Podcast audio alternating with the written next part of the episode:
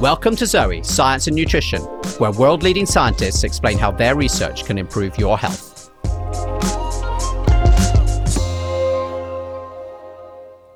On a summer day in 2009, two young men walked into St. Thomas's Hospital in London. They looked incredibly alike, these two young men. Both were six feet tall. Both weighed around 80 kilograms or 170 pounds.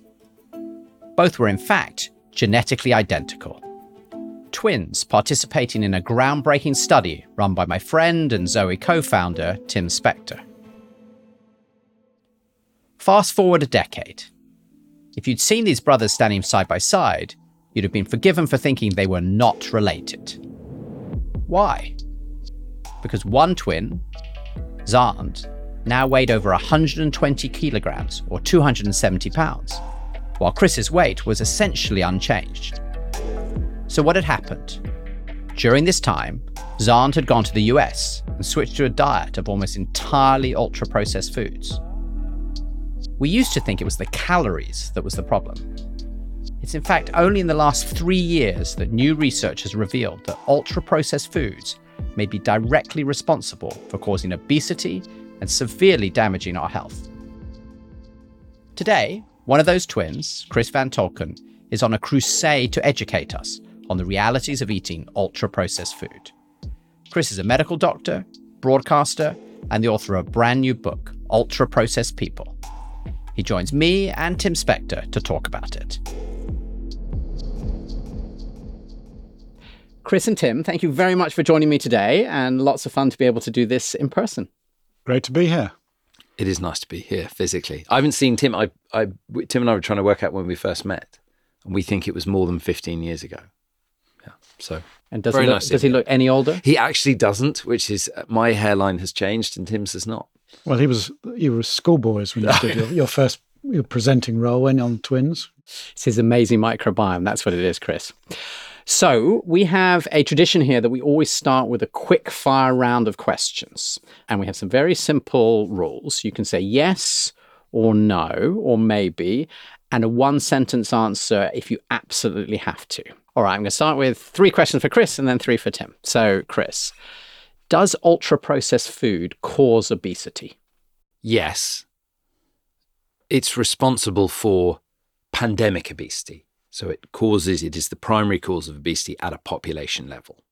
You notice, I notice already you're good like a professor at like quite a long one sentence answer. Okay, we'll, keep, we'll give you that for the first one. Was that we, too long? no, no, no, you know, it's, uh, the it's academic answer. It's the academic it? answer. It's good. I, I, wanted to say so much more. the proximate causes of obesity are really. Yeah. Uh, you know, this is always hard for scientists. All right. Can ultra processed food rewire your brain? Yes how much of our food is now ultra processed in the US and UK? So I get my one sentence. Yeah, that was just a tricky one at the end for you. In the UK, on average, UK and US, yeah. In the UK and the US, on average, more than half of our calories, on average, come from ultra processed food, which is obviously enormous. Brilliant, Tim. Do scientists understand how ultra processed foods damage our health? We're beginning to. Can you undo the damage from ultra processed food if you stop eating it? Yes. And finally, can ultra processed food ever be healthy? Unlikely, but I'm not saying it could never be. Chris, you got one on that one? I think unlikely is a really good answer. I, I mean, I'll, I'll tell you what. Just just for difference, I'll say no. Fantastic. And we're going to come back to all of those things. I hope that's teed up. Like, it's pretty interesting, right? People talk about this food as literally causing obesity, causing, you know, rewiring of the brain. I think this is all stuff that I had no about, idea about a few years ago. And I'd love to unpick it a bit through this. But before we do that, I'd actually love to maybe go back to sort of the beginning of this story and why you were interested in nutrition because I think it really ties in with the first story that Tim told me when I first met him. Because, of course, Tim has been doing this twin study for 30 years and looking at differences between identical twins. And so I'd love maybe if you could talk a little bit about the story about you know your own experience as being an identical twin and how that's so I guess started to intrigue you with nutrition and maybe Tim can tie that in a little bit to his own journey from I guess, genetics as destiny to this hmm. idea that actually there's a lot more than just our genes that shape our health. In your first DEXA scan you had remember, in the in the department, and your brother. I mean, t- Tim, you know, really weighed carefully, uh, you know, measured me and my brother, and I think that was that was at the beginning of quite a long interest in nutrition. And how long ago was when was this? So thing? we we think that was about 2007 or eight, so more than 15 years ago, and as a result of that program, I found out that I have really all the major genetic risk factors for obesity. And bearing witness to that, and Tim remembers this very well, is that my identical twin, who is my genetic clone, went and lived in the States for a year. In fact, he lived there for a decade and he had a quite a stressful time there. And he put on around 30 kilos. So, 30 yeah, kilos. huge amount of weight. And um, and I was protected by several things: the UK food environment, by And I, I think I should just mention for those of you on audio, like Chris doesn't look like he has put on 30 kilos at any point in his life. I am currently, I think, at the low end of overweight. So I am. I, I hide it well because if you, if you're a bloke, people don't look at you in the same way, and you can wear a baggy jumper. But I'm at the low end of overweight at the moment. But no, I Xand became very heavy, and um, but also I'm I'm an infectious diseases doctor, and I did a lot of work in public health and global health, where nutrition is what underpins early death for particularly children all around the world, and they get severe infections. And so this having this brother who was really living with significant obesity and seeing my patients being very affected in particularly in low income countries by by poor nutrition g- gave me a real interest in in how we should feed ourselves better. Yeah, and I remember having an interest then in in discordant twins as well. And so- Discordant meaning I mean, where, where one twin, they differ in whether it's height or weight or diseases.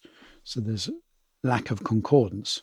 I was I was intrigued at the time about what the reasons for that would be. because it seems strange because they were genetically the Generally, people and- think of identical twins as everything's identical about them. You know, they smile the same way, they pick up their beer the same way, they giggle the same way. Everything looks the same. But when you actually get to diseases, you know, they die at different times, they get different cancers. Actually, you know, longevity is is rather different and the aging process is different. And we've never really explained why that was. And so examples like Chris and Xand were, were sort of fascinating.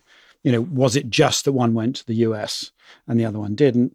Or were there, you know, are there emotional reasons or there's some physiological thing or something earlier in their life? You know, so to me, you know, twins have always been this amazing model where you can sort of separate all the differences. So these are two clones who lived virtually first 18 years doing exactly the same things.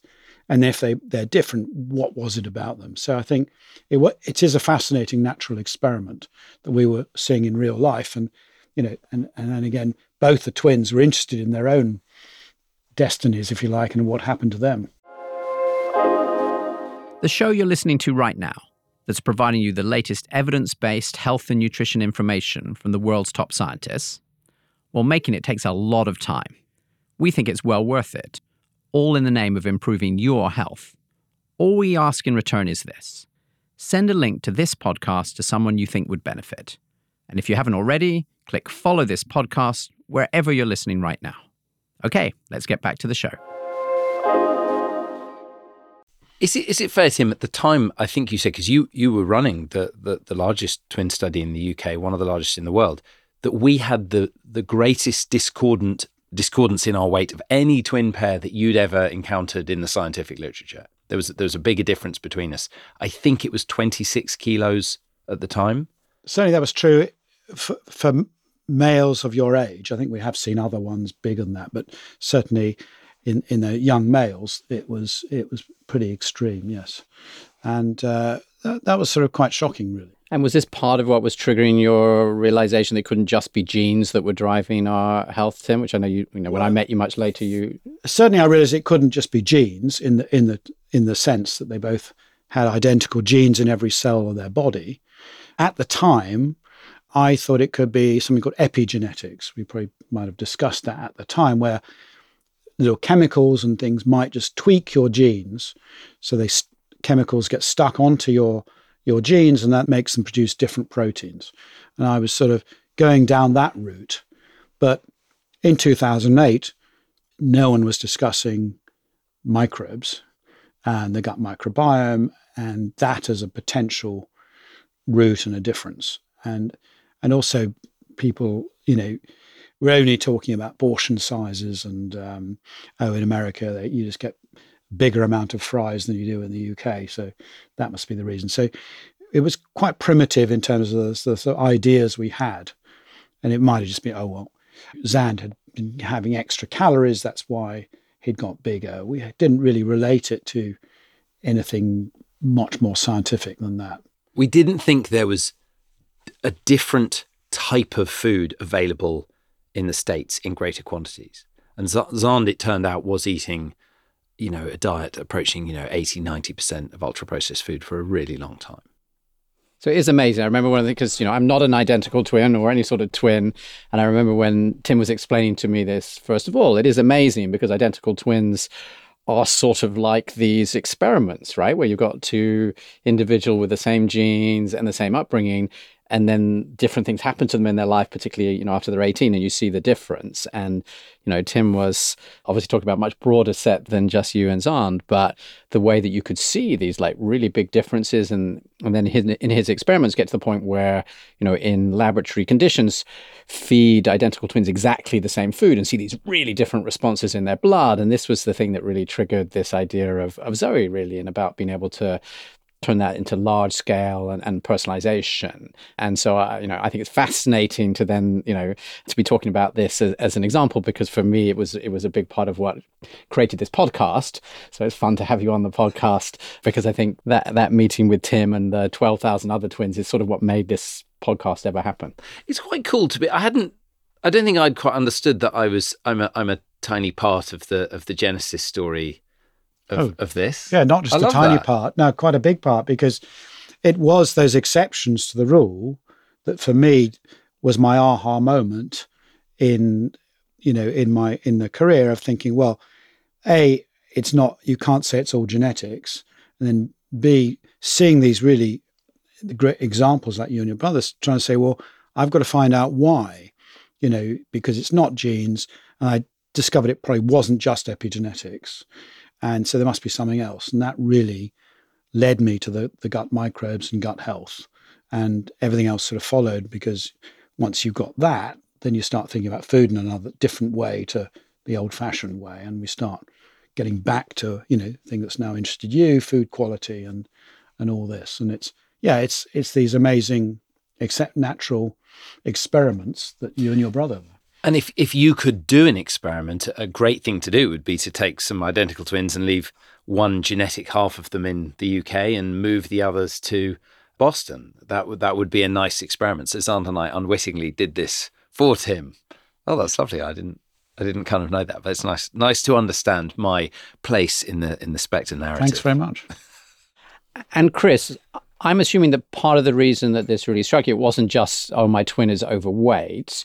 You were worried about the consequences that came with that weight gain. Is that right? I mean, he, he got COVID during the pandemic. We were making, uh, uh, I was working in the hospital at UCLH. We were making a documentary where he was out doing public health stuff and I was with the infectious diseases team. And he came in because his heart was in a, a strange rhythm. And we had to, my team had to stop his heart and restart it because the COVID had given him this this this heart problem. It's pretty and terrifying. That, that it happened again and again and again, and eventually he needed an operation. But that was almost, I mean, insofar as we can know, and Tim would Tim would have a very good view on this, but probably because he was so much bigger than me. So there was a there was a thing where you know he's we're terribly close. You know he's my he's my best friend. I would I would. Um, there's a moment where you, are sort of watching his heart being restarted. I, I, I feel actually I'm welling up a bit, but um, uh, it was, it, yeah, it became a real emergency that he'd been, he'd been the funny one, and he he didn't look bad, and it wasn't affecting his career because because it doesn't. But yeah, it became a, a, a problem in the family. So so there was there was just a very acute reason. But I'd been this was the focus of an argument for for a decade. I'd been nagging him, and Tim. I remember Tim saying when we made this documentary, you know, expressing some surprised there was this very big difference between us. And I, I tried to use that as leverage for I think I, I said something horrible like you're a disgrace to your genes, didn't I? That sort of, It was- uh, which is very unsympathetic at the time. I re- but we to- we were in a different we were in a different national conversation about weight and stigma and actually the quote you're a disgrace to your genes became the centerpiece of the trailer of the promotional material because it was such a powerful idea that someone was had these gene- that, that clearly with the same genes I wasn't gaining weight so what was it that Xand was doing And I think that's not something you would say today, right, Tim? no, absolutely not. because that tells you something about the journey. And actually, I think it's a brilliant transition to talking about, you know, the topic in in your book and a topic that Tim talks about all the time, right? Which is ultra processed food and more broadly how the the food is having this direct effect. Could we maybe just start at the beginning? So, you know, I think many people have no idea, and we did a little poll actually, like nobody really understands what ultra processed food is versus processed food versus food. Chris, you know, could you maybe start by just helping us to understand very simply, like, what is ultra processed food? So there's this long formal scientific definition because it, it's a category of food that that was developed to do research with, to study diet and its effects on health. But it boils down to if it's wrapped in plastic and it contains at least one ingredient that you don't typically find in a domestic kitchen, then it's ultra processed food. So that's the that's the shorthand way of, of figuring it out. And we this was a, a definition that was developed by a group in Brazil in 2010. And since then, we've had now over a decade of really, really good, increasingly robust research, including a, a very good clinical trial that has linked ultra processed food to early death, cancer, weight gain, and a whole host of other other problems. I think this is the NOVA classification. Is that hmm. right that you're ref- referencing? Hmm. Could maybe the two of you help to sort of step us through a little bit from stuff that I think we all feel pretty comfortable isn't processed because it's like a fruit or something, you know, you're hmm. eating it completely off as it came off the tree, to the other end where I think we all sort of know that if it's got 50 ingredients in it and it's bright yellow and it lives for 100 years and you can still eat it, that's probably at the ultra process end. And I think we're all deeply confused about everything, which is like 95% of what we eat, right? Which is somewhere in between. Could you could you maybe just help us to step through? So I think they have a few classifications, don't they, to, to help us understand a bit more um, how that works? So I would say that the boundary between ultra processed food and just processed food, which we think is fine, is quite a blurry one. And particularly in the UK, we have a huge number of products where you can buy a lasagna lots of places and it's it's wrapped in plastic, but the ingredients, while it's a long list, there will be nothing you wouldn't have in a in a normal kitchen there. And there are these questions about, well, is that ultra processed or not? And I think this is the discussion that a lot of people who've read my book come to me with is going, what about this product? Is this okay? And those products, in a sense, are the most interesting because the classification system wasn't invented to decide about one particular sausage roll or another. But there is the, the shorthand of the ingredient is is a pretty useful one. If it if it has an additive that you don't typ- typically find in your kitchen, then I think it's useful to say it's ultra processed. I find that for me, what I'm interested in, and, and I think there will be some of your listeners who are living with significant obesity or living with a diet related disease, and they may want to take an approach of abstinence. And so, for those people, having a, a- definition that allows them to exclude this entire category from their diet would be useful. And I, I think it is possible to do that. And my rule of thumb is if I'm in doubt, it is ultra processed. If you're wondering about this biscuit or this lasagna or this bread, it probably is. But the, the, the one of the arguments that the, the food industry is starting to mount, and there's a huge opposition to my book and to a lot of my work by the food industry, is that, well, humans have been processing food for millions of years. And this is absolutely true. Since we first cut a chunk of meat off a mammoth and we started cooking, probably over a million years ago, that is food processing. And we've been pounding and grinding and extracting and salting and smoking. And all this has been happening for hundreds of thousands of years. And it seems to be fine. But ultra processing is a very different thing. Ultra processing is about taking, broadly taking traditional foods and designing them with the cheapest possible ingredients to be very hard to stop eating and doing that for profit. That's that's the very important part of the definition is ultra processing is about profit. It's not about nourishment. And I I think giving some examples here is useful. So, cheese is a processed food. Okay, so we're not talking about those as being problematic because virtually all our food is to some extent processed. But, but it's it's when you're replacing the natural ingredients with the extracts of other foods and extracts of chemicals to mimic the original foods using what we call, you know, edible, industrially produced food like substance. And I think it's that substitution. I was just laughing because I feel like food like substance already. You're like, I don't really want to eat food like substance, do I? Well- I'd rather eat food. and uh, you know, it's exactly right. So it's you, you have these ingredients you wouldn't recognize in your, your kitchen. They're all there to make that food seem like the original as much as possible, but using the cheapest possible group of ingredients that allow you to manipulate it, give it a massively long shelf life, and make you overeat it.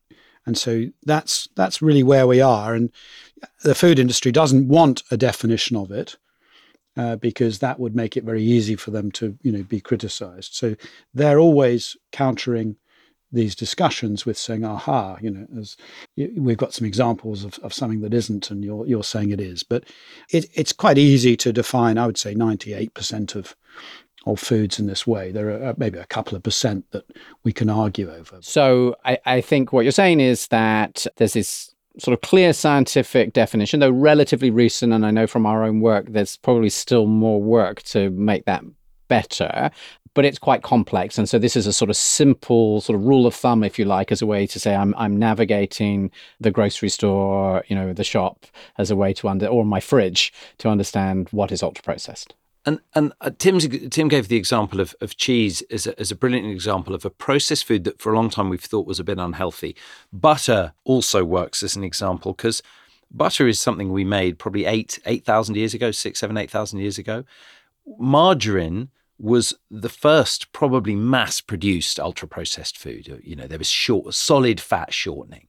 And it was a way of turning waste oils, cottonseed oil, into an edible product that you could put in the human food chain and generate enormous value from. And so fake butters, margarines essentially, were the first set of these synthetic foods where almost all the molecules in the food product are synthesized. And we've never encountered molecules quite like this before. And is that a very important part of the story that these are, you know, new chemicals, if you like, that our body hasn't been exposed to for thousands of, of years, that our microbes haven't exposed? Is that is that a very important part of the story, or this is not clear, or Well, I think it's an emerging part of it. I, don't, I don't think we've studied it well enough. And until recently, we just assumed that these chemicals were inert. So the, the food industry tells us that, oh, like saccharin, it's completely inert, zero calories, just passes through your body, straight out into the toilet. You don't have to worry about it. Absolutely perfect. And that's been the general theme of these industrially produced chemicals. And most of the artificial sweeteners, for example, come from the petrol industry. So they're not made anything you'd eat. You know, they're made in laboratories. And I don't think we know the answer to many of these things, but I think it's it's quite likely that these do have long term consequences. We just haven't studied them properly. But it's it's just I think one part of the sto- the story. It's not just those substances. It, it's other things which we're still beginning to understand. So we can unpack more in, in, in a second. Then I think just before moving on, we did uh, we did a little survey of uh, of the Zoe community on social media to ask how much ultra processed food they believe they ate, and interestingly, eighty four percent said they eat little or no ultra processed food. And my question is: Is that typical? And is it possible they might be eating more ultra processed food than they realize? Are your community lying to you? I think We that trust I don't, the Zoe I, I Think that they will be telling you what they think is their the they're, right they're answer. probably healthier than the average I think this uh, is UK population. The people Yeah. who listen to this podcast are more health conscious. So you might expect the, which the official figures of 57% of the calories eaten in the UK are ultra processed is the, the latest and data. in the US is it's over 60, over 60%. And for children, it's higher. So we think 10% more in children. So the average person is going to have more than half their calories that way. So It's, it's a slightly different question. How many of your calories are that way? Or I never have them. But it, I think that is an underestimate. And I think people, I don't think they're that healthy. I think it's very difficult to avoid ultra processed foods if you know what all of them are. And it may be that these people don't realize that in the morning when they drink their orange juice and they have their muesli and they, they have other breakfast cereals, for example, or, or their instant porridge, they're eating ultra processed foods. So that's amazing. So breakfast cereal is an ultra processed food? I would say most, almost all commercially available breakfast cereals are ultra processed. Almost all supermarket bread is ultra processed. Almost all flavored yogurts are. And the, the, the areas they might be not noticing their consumption would be, you know, the very typical lunches that we go and have in the UK. Lunch is a packet of crunchy things, might be some popcorn, uh, a sandwich, and a drink. And particularly if you get it from the fancy shops, and we can all know the names of them, they're widely available up and down the country. That's still all ultra processed. It all contains maltodextrin, dextrose. The bread is full of emulsifiers. There are flavorings. So even the sandwich that you might think is like it's just bread and like this plain. It might be a vegan falafel, organic, whole grain, but it, the bread will contain emulsifiers, and the the condiments particularly will contain thickeners or maltodextrins. Even if it looks brown because it's been Yeah. dyed brown, it makes it looks like a granary, healthy, seedy loaf. Generally, it's been made to look exactly that, but underneath it, it's full of these chemicals. So yes, I think many people don't realise the extent to which they're surrounded by stuff, even with healthy veneers. Anything that says it's healthy on the packet is nearly by definition unhealthy. It's a great rule of thumb, that isn't it? If there's a health claim on the packet, it is almost certainly ultra processed. Chris, I read that in your book. I loved it because I thought for a minute and I was like, that's actually so true. Every time these things say. I haven't found an know, exception. High protein, or the one that actually, my personal experience, because I've been looking at this a lot more over the last year, as, as you guys have been talking about this more, is sort of sugar free and no added sugar, which I think, like most consumers, that sounds really good. I'm buying this for my, my little girl who's three, for example. You know, that sounds like the right thing. It's sugar free or no added sugar. I've now started to learn to turn over and look at the ingredients.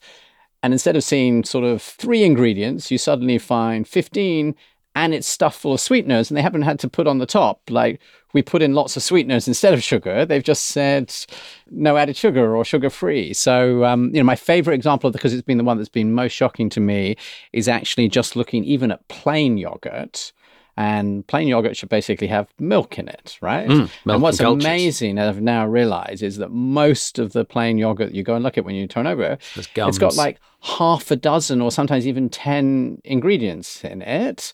And it's right next to the one that only has milk in it. And it's it's impossible to tell. There's nothing on the, you know, until you actually go and look into the ingredients, they look the same. So there is a there's a sense I think in which it's It says low fat, you're more likely to have fake yogurt than if it's full fat. But there's something really hidden, I guess, is what I'm saying about these ultra processed foods. That it seems to have happened without it being very visible to us. Is that It- that's completely right. And and if you consider one of the things like the illusions of, of our sort of food supply system is that it exists to supply food to us. And that isn't the way it works. It exists to extract money from us. And so low fat yogurt, the genius of low fat yogurt is you can sell your yogurt at a premium price because it doesn't have fat in it. And you can add a very cheap modified maize starch to give it a creamy feel, or a xanthan gum, or a guar gum, or a locust bean gum, any of these gummy things that give a fatty mouthfeel. And then some, some other stuff as well. Meanwhile, you've still got the fat, and you can then use the dairy fat, which is the highest price commodity fat you can have, to do all kinds of other things with.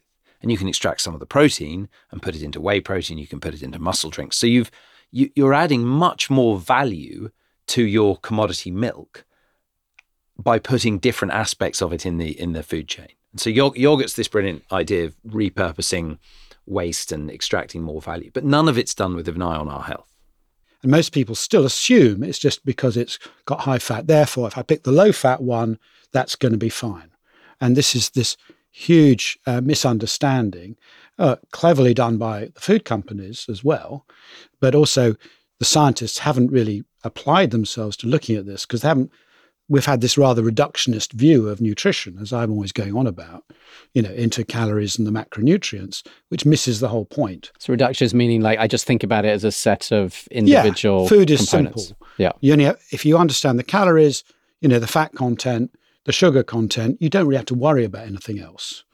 And that's what's got it into, into this huge mess where we're so ignorant about food that we treat it all the same. And therefore, we can slip into this the majority of our food being this poor quality, ultra processed, edi- industrially made edible stuff that has ticks the right boxes and has health claims on the front is actually killing us and causing us all kinds of problems that isn't related to those macronutrients. It's all the other chemicals that Chris has been talking about, you know, these other extra bits that have been added and the effects they have on our body. And that epidemiology, which by itself is never quite enough, has been added to by this uh, clinical trial, which uh, done by Kevin Hall of the NIH, which I mean you can describe in more detail exactly what that. But that was a real game changer. That was about three years ago, and just giving people process ultra processed food and the identical equivalent in calories and macronutrients of properly made food that had really shocking results even to the people who did the study I mean, uh, the, the question you're asking is so important. Is ultra processed food just fatty, salty, sugary food? Is it just what we usually think of as junk? And in fact, one of the papers Tim's, I think, referencing is produced by my PhD student, a guy called Sam Dicken at UCL. And he, he did an analysis where you can do these statistical controls when you look at all the data and go, yeah, but what if we account for fat and salt and sugar and fiber and dietary pattern? And in every single case, whether they were looking at early death or cancer or strokes or heart attacks or dementia, in every case, when you make that adjustment, the effect remains the same. In other words, it's the processing, it isn't those nutrient contents. And Tim talks about, you know, we think of diet as simple, and that's, I mean, he, I think you've been the person who's, who's sort of influenced our national thinking about this more than anyone else. There's this incredible statistic that we've never been able to extract any molecule from any whole food and find that it has a benefit in healthy people. So we know that walnuts are good for us, whole grains are good for us, Mediterranean diets are good for us, vegetables are good for us, fruits are good for us. But if you extract the lycopene or the, you know, the, the molecules from red wine or, or the, the vitamins and you give them to healthy people, they don't have a health benefit. So, food as a complex substance is really health giving and life giving for all the reasons that your listeners will know. But the individual nutrients are not what make it healthy, or it turns out what make it unhealthy. So, when you make a lasagna at home, you can make a salty, fatty, even sugary lasagna, and it will not have the same effect on your physiology or your health or your brain or your risk of heart disease as if you go and buy a very similar sounding and ingredient lasagna from a, your local supermarket wrapped in plastic. And that's the the genius of the scientists who came up with this definition was to realize that those those two foods would be different. And Chris, because we talked about I didn't you know, talk epi- about Kevin Hall. Sorry. Oh yeah, tell us about Kevin didn't- Hall. The, So- Kev- the Kevin Hall study, I think, was this real game changing study Yeah. because he didn't believe the results would show anything. I think that was the really Yeah. cool bit. He was actually not a believer in this until he did the study. And he had these two groups of people who were basically locked in a hospital for, for two weeks. They couldn't escape. They were given these, these food regimes. And amazingly, they, they liked both equally. That's such a crucial detail is they didn't prefer the ultra processed food. and so that and one lot uh, so they're eating these ones identical calories identical macronutrients you know reasonable they added fiber to the ultra process to to sort of give it a bit more oomph so it, it wasn't you know obviously unhealthy and the key point i think was that they noticed that the ultra processed group kept going back for seconds and over the course of a day on average they were eating an extra 500 kilocalories a day. And I think this, to my mind, is you know, as you've got all the, these individual chemicals, but together, this effect on the brain and the appetite system, and it explains why, you know, we've all we've got much, uh, we've ga- all gained weight, we're putting on fat all the time, getting more diabetes, and we can't explain that with really the amount of calories we're eating overall. Uh, and that and that just shows you that these foods are designed to make people overeat, to overcome our natural appetite, fullness signals in the brain. For, for the book, I spoke to loads of people within the food industry and went and uh, kind of tried to see it from their perspective. And they all said the same thing, which is in the UK, for a very long time, we've had enough food. If you are going to make money and generate particularly growth as a food company, you have to sell more and more and more food. You have to make food that people cannot stop eating. And through through kind of we started making this food in in bulk in the 50s and the 60s, the 70s. And since then this food has been iterated through uh, marketing, development, back to the lab, tasting trials, focus groups. And every year this happens. And so the food, it's not being done in, in an evil way or a cynical way. It's just if you're a breakfast cereal company and you've got box A and box B, and your tasting group eats 5% more of box A, that's the one that goes to market. And then you do the same the next year and the next year. And so over 50 years, you find that whether it's lasagna, your breakfast cereal, your cake, your buns, it all becomes impossible to stop eating. Can I interrupt for a second? Ever wonder why you feel really tired some of the time? There's a good chance this has something to do with your blood sugar. The food we eat can lead to spikes and dips throughout the day that leave us feeling tired, and in my case, can even lead to brain fog. On top of that, they make us hungrier. As part of being a Zoe member, you get a continuous blood sugar monitor, which lets you see what happens to your blood sugar in real time after you eat different foods via an app on your phone. All that information is used to create your own individually personalized advice. I do this regularly. It's been a complete eye opener. I discovered that many foods I thought were healthy for me were actually causing these huge spikes. In fact, I discovered my overall blood sugar control was really poor, and this was really the starting point to reassessing much of what I eat. I and the whole team at Zoe would love you to give this a try. We do realize that not everyone is ready for personalized nutrition, and that for others it's still too expensive.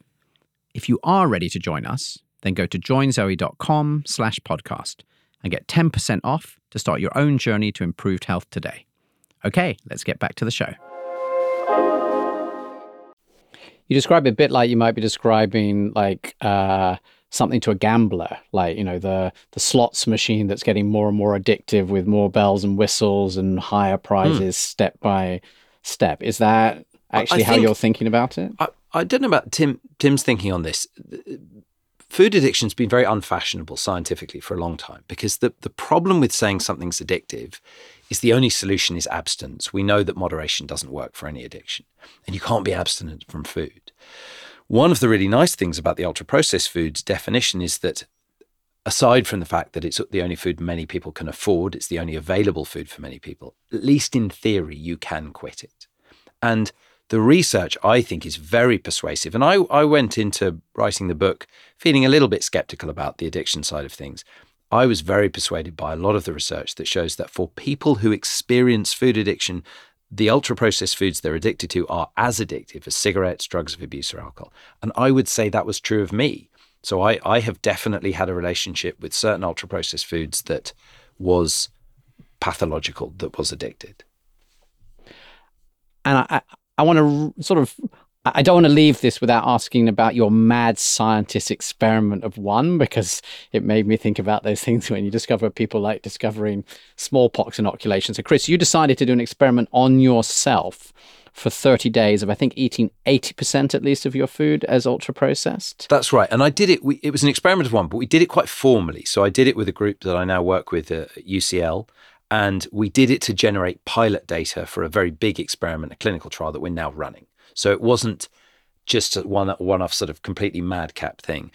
I ate an 80% ultra processed diet, which is a very typical diet for a teenager in this country. Very typical diet. One in one in five adults eats 80% of their calories. So I had a washout period for six weeks, and then I just ate what I wanted, but with 80% of my calories coming from ultra processed food. And what happened? So I gained a huge amount of weight. In one month, I gained so much weight that if I continue, if I'd continued for the whole year, I would have doubled my body weight. But there were there were two other kind of main effects that were surprising. One was the the satiety hormone effects. So we saw that in just a month, my response to eating a large meal completely changed. That I could say that I didn't feel hungry, and obviously that would be great to write in a book, but you can't f- fake your blood hormone levels. So a big meal didn't generate the same hormonal response as it had previously. And the other thing I had was an MRI, and I, I don't know what Tim would have said if I'd asked him a, a couple of years ago, but I thought we're not going to see any MRI changes on a brain scan done at four week intervals with a diet that's completely normal. And we saw very, very significant changes in the connectivity between the reward addiction bits of my brain and the habit bits of my brain. Wow. In four weeks, your brain literally was rewiring. Yeah. And we did it, uh, the neuroscientists at Queen Square. So we weren't, we're not doing this in an amateur way. We're doing this with a big team at Queen Square of people who do functional MRI imaging. And we did it six weeks later because they were so surprised and the, the changes had, had stayed the same. So if this is happening to, to a man in their early 40s doing this for one month, and I previously ate about 30% UPF, what is this doing to children who possibly from birth are eating 80, 90% UPF for the first two decades of their life? Well, that's terrifying. So I would love to talk, you know, uh, at the end here about what people can do. So, could food manufacturers start making ultra processed food that was healthy? And what can listeners do who are listening to this and say, okay, that's all very scary. What are the practical things that I could do that would really improve my health? So, the, the first question can food manufacturers sort of hyper process the food to make it more healthy? One of the things we know about UPF is it's soft and it's energy dense. And we know that those two qualities of the food mean that you you consume calories quicker than essentially your hormone response can keep up and make you feel full. Now, we've known about soft energy dense food since the 1990s. If the food industry could make the food chewier less energy dense, and it would still sell as well, they would have done it by now because they could make an incredible health claim. The reason the food is soft and energy dense is not an accident of the processing, it's because that's the food that sells incredibly well. Similarly, artificial sweeteners, similarly, all the gums replacing fats. We've been hyper processing already ultra processed food now for, you know, since the early 80s. We've been replacing fats with, with cornstarch and gums. So I am very pessimistic that they can they can further modify this food to be honest i don't think reformulation is going to work and to some extent, why should we do that? We, we know the food. We have very robust data that the food that is associated with weight loss uh, and with health benefits across the spectrum, it exists. You don't need to go and invent it. It's out there. It's just terribly expensive and inaccessible for people. So instead of focusing our energies on reformulation, we should be thinking what is wrong with our world that people with low incomes are unable to afford real food. Yeah, I agree with all that. And I mean, few. I, I had there was a, a good example of a, I spoke to a beer manufacturer who added fiber to beer. I thought it was a great idea that actually you could have a healthy beer. And uh, well, don't laugh. You know, there, there are worse things. So beer is relatively only mildly processed. So add a bit yeah. of fiber to it. Okay, this would be be healthy. Turned out people drank less once they had it, so they had to abandon it. So oh, uh, because it it left them feeling full. full. So right. they didn't. They had ten percent less than they would of the other beer. So even though they charged a premium, they were going to lose it. So this oh, is this is exactly what um, uh, you were talking about. There's a disincentive to health for the companies to actually improve them. So, so if I'm a consumer, then so then I'm thinking like the, the manufacturers aren't going to solve this for me, is what you're saying? no, some well, government could. They could say we want some minimum standards here, but they won't because the lobbying and you know the corruption in government is not going to happen anytime soon, and they want to keep the prices low because they worry about people rebelling and the nanny state, etc. So you're not going to change that very easily. But I think for the consumer, the consumer should demand at least there is proper food labeling and there are warnings. We know these foods now are unhealthy. So ra- let's not allow them to have um, health benefit stickers on there saying, you know, source of fiber and source of protein and source of vitamin C when we know that's nonsense.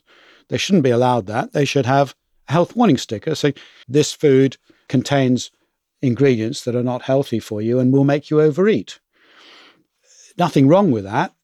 And that's why, in a way, I, I'm happier for people to drink Coca Cola than orange juice, because at least when you're drinking Coca Cola, you know it's You, not. you know what you're good for- getting. You know what you're getting. Orange juice, it comes with various things about fiber and, and vitamin C that are very misleading.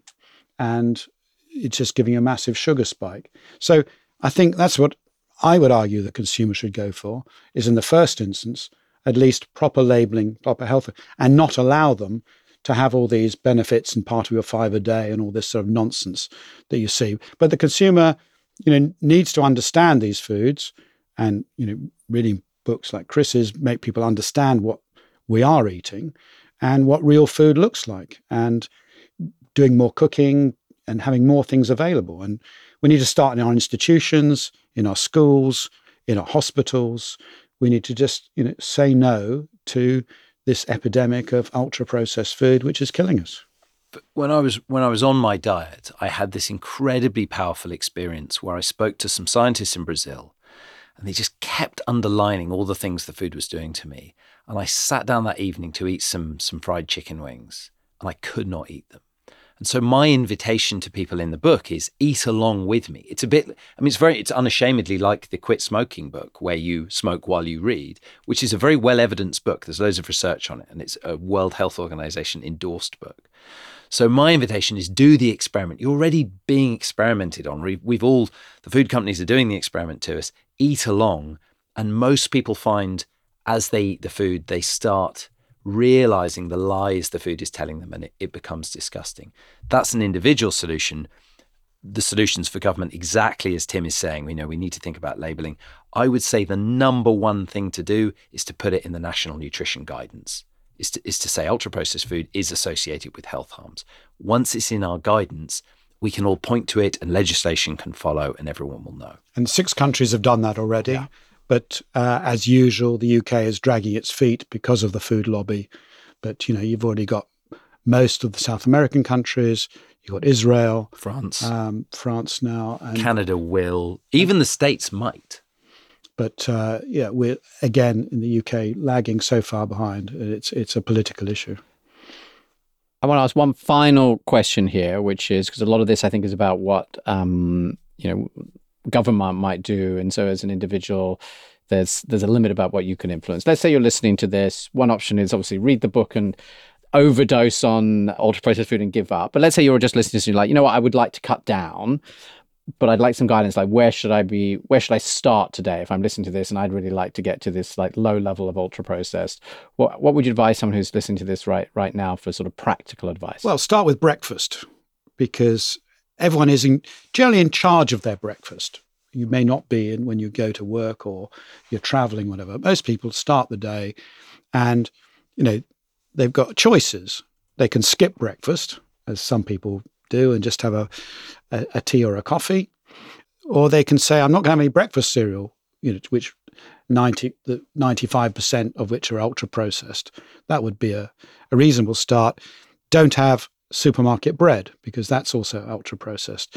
Don't have yogurt with anything added to it that isn't totally pure. And just by those, that would probably reduce your level of ultra processing by about a third.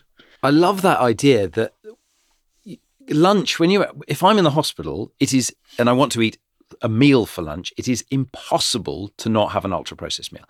I can go to the fast food restaurants, I can go to the hospital canteen, it's all ultra processed. But breakfast, you're right. Normally at home, most of us have breakfast at home. We can read the ingredients list, we know what we're buying. I love that. Yeah, so it's a good start. But you know, and the rest, and take your own food into work. I think that's the other thing. And you see, you know, having worked in other countries, it's much more common for people to take last night's meal in a in a little container, and that's their lunch for the next day. They know exactly what they're eating. They're not relying on some third party to feed them in a healthy way, which we know we're, we're going to be tricked in this country. So I think it's just changing some habits and you know not buying these snacks and these these other things that we've become so dependent on just because we think you know they look natural and tasty or they've you know they've been around for 20 years And I think fastidiously read your ingredients lists. You will start once you once you're into the idea, you have to look at the ingredients. You just start seeing all these things there, and you you start asking why your mono and diacetyl tartaric acid esters of fatty uh, of, of, mono and diglycerides, uh, the the DATEM, why the emulsifiers are in there, why are the preservatives in there, what is oligofructose, and just asking those questions starts to make the food a bit weirder and less palatable. Why is there mango kernel fat in my biscuit? Not that mango kernel fat is per se necessarily harmful, but it should force you to ask a question about what the purpose of that biscuit is. And the purpose is not to nourish you, the purpose is to extract money from you and to commodify your ill health.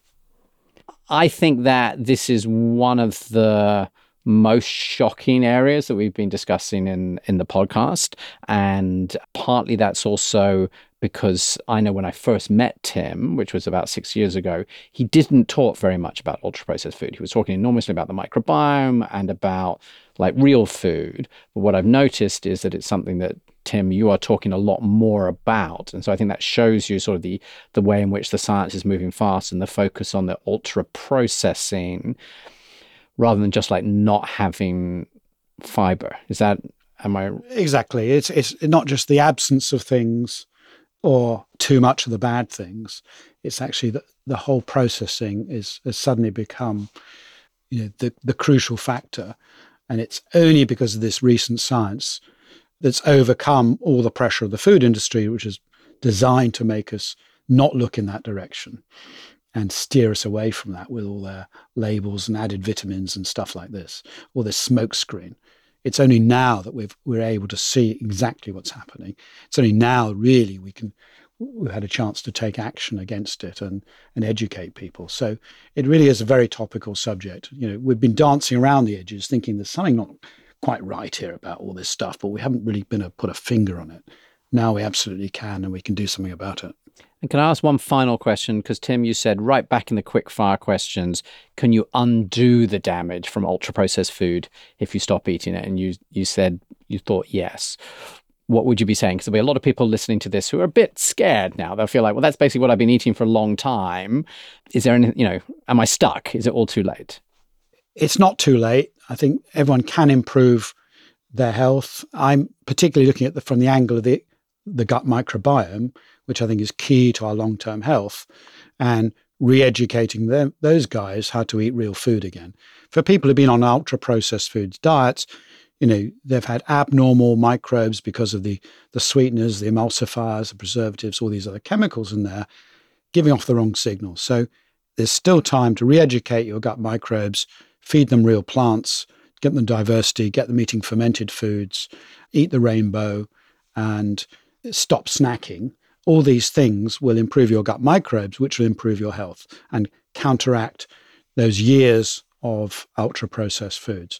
We don't yet know how much you can regain, but we do know it can improve. And I, I know some examples, you know, with my, my son who had his, his intensive ultra processed food diet. You know, he still hasn't uh, recovered, but he's, he's still better than where he was. And so I think we should be optimistic and say, get our gut microbes back on track, feed them the right things, and our health will follow. And hopefully, most people will benefit. Will my hair grow back? Absolutely not. Oh, sorry about that. Well, it depends what you put on it. You were meant to say you've got a full head of hair, Chris. That was the correct answer. I think that is a beautiful point at which to to wrap up. I'm, I'm going to try and summarize. We've gone in a lot of different directions, and I also think it's clearly a topic we're going to come back to uh, I think, on a number of occasions, because you can see how much this is brand new science when you're both talking about these papers that are just in the last couple of years. But I think we start off by saying people are eating a lot more of these ultra processed foods than than they realize. You know, more than half of all the calories in the US uh, and the UK, but people are often thinking they're eating a lot less because often these ultra processed foods are sort of hidden. You know, you can see it in the ingredients, but you just wouldn't be able to tell that there's some very complicated scientific definitions of ultra processed food, but fundamentally, you know, does it contain things you wouldn't have in your kitchen that are therefore somehow like chemically produced in order to achieve something for the properties of the, the food? So it's not processing itself that's bad. We've been doing that for as long as we've been had fire, but we're doing something very different in the last you know, 50, 70 years that there's really good evidence that this is impacting our health now. And that's not just because it's you're eating more calories, it's not just because of sugar or fat. Actually, the ultra processed food itself seems to be linked to it. Sounded like almost everything we don't like from dementia to depression to to obesity there's been some debate, it sounds like, about whether it's truly addictive, but certainly in terms of the behavior that it's driving. And I, I love, Chris, your description of your this experiment for yourself. Like it's really that your hunger hormones are falling, so you're just wanting more of this. So the net result is driving just much more consumption. Yet again, showing that sort of this calorie counting thing doesn't really make sense because actually, you know, different calories affecting what you then eat um, afterwards. I think you both basically believe there isn't a food manufacturing solution to this. We can't go to even more artificial food to make it healthy.